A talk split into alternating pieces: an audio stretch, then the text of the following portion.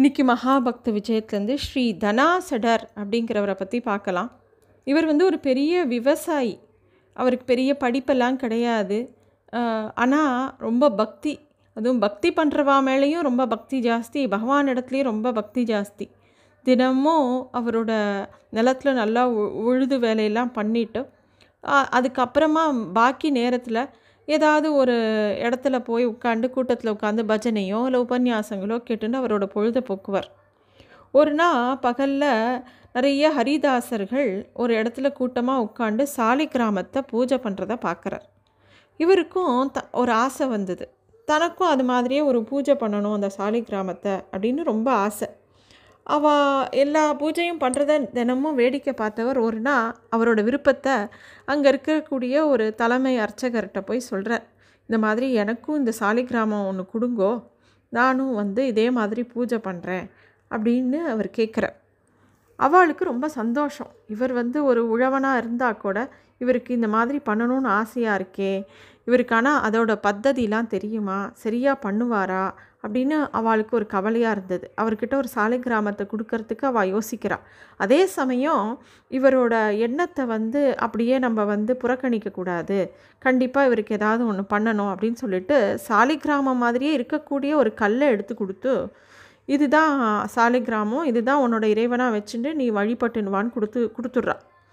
இவர் அது வந்து அது சாலை கிராமமாக கல்லா எதுவும் இவருக்கு தெரியாது. ஆனால் அவள் கொடுத்ததோட நம்பிக்கையில் அதுதான் இறைவன் அப்படின்னு நம்பி நம்பிக்கையோடு அந்த தன தனாசடர் என்ன பண்ணுறார் அதை வழிபட ஆரம்பிக்கிறார். காலை வேளையில் தன்னோட பசுக்களை எல்லாம் எடுத்துண்டு அப்படியே மேய்ச்சலுக்கு கூட்டின்னு போவார் ரொம்ப தூரம்.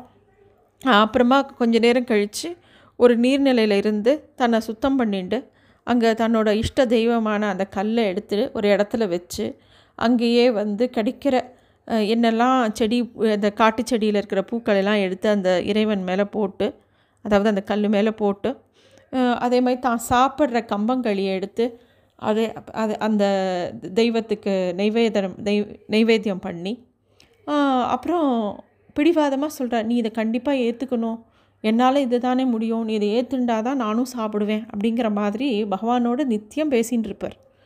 அவரோட அன்பை பார்க்கும்போது பகவானுக்குமே இவன் எவ்வளோ பேர்பட்ட பக்தன் அப்படின்னு தோணுமா? அந்த மாதிரி இருந்தாராம் தனாசடர். இப்படியே காலம் போச்சு.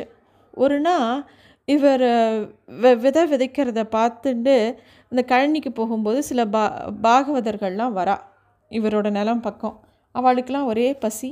அவள் வந்து இவர்கிட்ட பார்த்து சுவாமி நீர் பெரிய பக்தர்னு தெரியறது. எங்களுக்கெல்லாம் ஒரே பசி. எங்களுக்கு ஏதாவது சாப்பிட்றதுக்கு இருக்கா? அப்படின்னு அவள் வந்து இவரை கேட்குறார். இவருக்கு இவர் வீட்டில் எப்பயுமே கம் அந்த கம்பங்களி அந்த மாதிரி தான் இருக்கும். நெல் சாதம்லாம் இருக்காது. அவர் என்ன பண்ணுறார் இந்த விதை நெல் இருக்கு இல்லையா அதை கொண்டு போய் தன்னோட மனைவி இடத்துல கொடுத்து இந்த பாகவதர்களுக்கெலாம் இதை வச்சு சமைச்சு கொடு அப்படின்னு கேட்குறார். அவரோட மனைவியும் அதை வச்சு சமைச்சு கொடுக்குறா. அந்த அத்தனை பாகவதர்களுக்கும் இவர் சாப்பாடும் போடுறார். அவெல்லாம் சாப்பிட்டுட்டு இவரை பற்றி ரொம்ப பெருமையாக ஊரில் போய் பேசுகிறார் ஊரில் இருக்கக்கூடிய சில பேருக்கு ரொம்ப எரிச்சலாக வருது. யார் அவன்? திடீர்னு வந்து யாருக்கெல்லாமோ சாப்பாடு போடுறாங்கிறான் அவனுக்கே சாப்பிட ஒன்றும் கிடையாது. அவனே வெறும் கம்பங்களியும் அதுவுமா சாப்பிடக்கூடியவன். அவன் எப்படி அன்னதானம் போடுறான்? இந்த ஊரில் எப்பேற்பட்ட செல்வந்தர்கள்லாம் இருக்கா? எவ்வளோ அன்னச்சத்திரம் இருக்குது அதை விட்டுட்டு அவங்ககிட்ட போய் எதுக்கு வாழலாம் வாங்கி சாட்டா அது என்ன பெருதனம்? அப்படிங்கிற மாதிரி அவங்களுக்குள்ள ஒரு பேச்சு இந்த விமர்சனம் எல்லாம் வருது. அப்போது இந்த விஷயம் இவரோட காதுக்கும் எட்டுறது. அப்போ இவர் சொல்கிறார் சுவாமிகளே நான் வந்து நான் பெருமை அடையிறதுக்காக அன்னதானம் பண்ணலை. ஏதோ நமக்கு கொடுத்ததை பகவான் நம்மக்கிட்ட ஏதாவது ஒன்று கொடுத்துருக்காருன்னா அது இன்னொருத்தருக்கு கொடுக்கறதுக்காகத்தான் அப்படிங்கிறது எனக்கு எண்ணம். அதனால் என் கையில் இருந்த விதை நெல் இருந்தது. இவா அப்போ பசின்னு வரும்போது அப்போ அந்த விதை நெல்லை வச்சு இவாளுக்கு சமைச்சு கொடுத்தேனே தவிர வேறு ஒரு எந்த எண்ணமும் எனக்கு கிடையாது.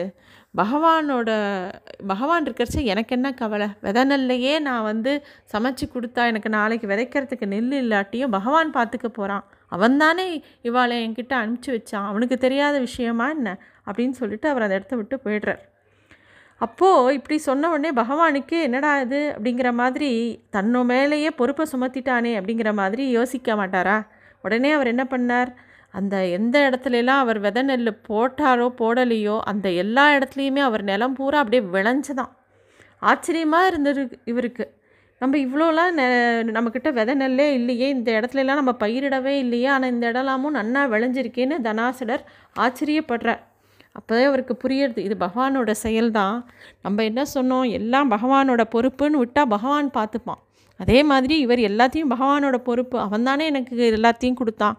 அவன்தானே இந்த விருந்தாளியும் அனுப்பிச்சான். எல்லாம் அவன் பார்த்துப்பான். அப்படிங்கும்போது பகவானே அவனோட நெ- நெல்லை ஃபுல்லாக எல்லா பக்கமும் வித நெல் விளைச்சி எல்லாம் அமோகமான விளைச்சல் அவருக்கு.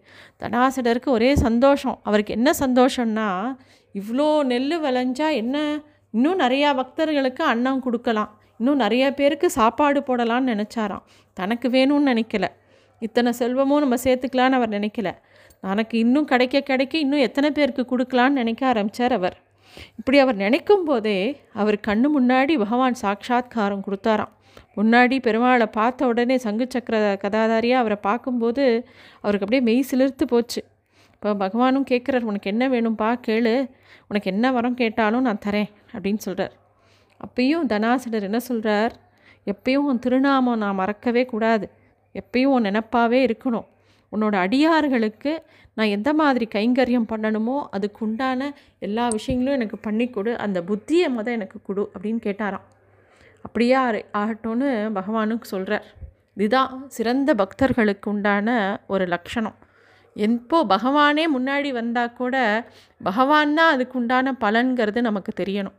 இ- ராட்சசன்னா எனக்கு வந்து செல்வத்தை கொடு நிறையா ஆயுசை கொடு என் குடும்பத்தை இப்படி வச்சிரு அப்படி வச்சிருன்னா நம்ம பார்த்தோன்னா நிறைய ராட்சசா கதைகள்லாம் பார்க்கும்போது அவன் தான் அப்படி கேட்பான். ஆனால் எத்தனையோ ஞானி கதைகள் நம்ம பக்த விஜயத்தில் பார்த்துட்டு இருக்கோம். எல்லாரும் என்ன கேட்குறா? பகவானே உன்னோட சிந்தனையை கொடு நல்ல புத்தியை கொடு எப்பயும் உன் நினைப்பே இருக்கணும் உனக்கு கைங்கரியம் பண்ணுறதுக்கு கொடு. உன்னோட அடியார்களுக்கு சேவை பண்ணுறதுக்கு உண்டான மனப்பான்மையை கொடு. அப்படி தான் எல்லாரும் கேட்குறா. ஆக இவரும் தனாசடரும் அப்படியே கேட்குறார். அப்புறம் பகவானோட திருவடியை அவர் அப்படியே அடையிறார். இதுதான் மகாபக்த விஜயத்தில் ஒரு சிறப்பான ஒரு மகானை பற்றின ஒரு கதை. நன்றி.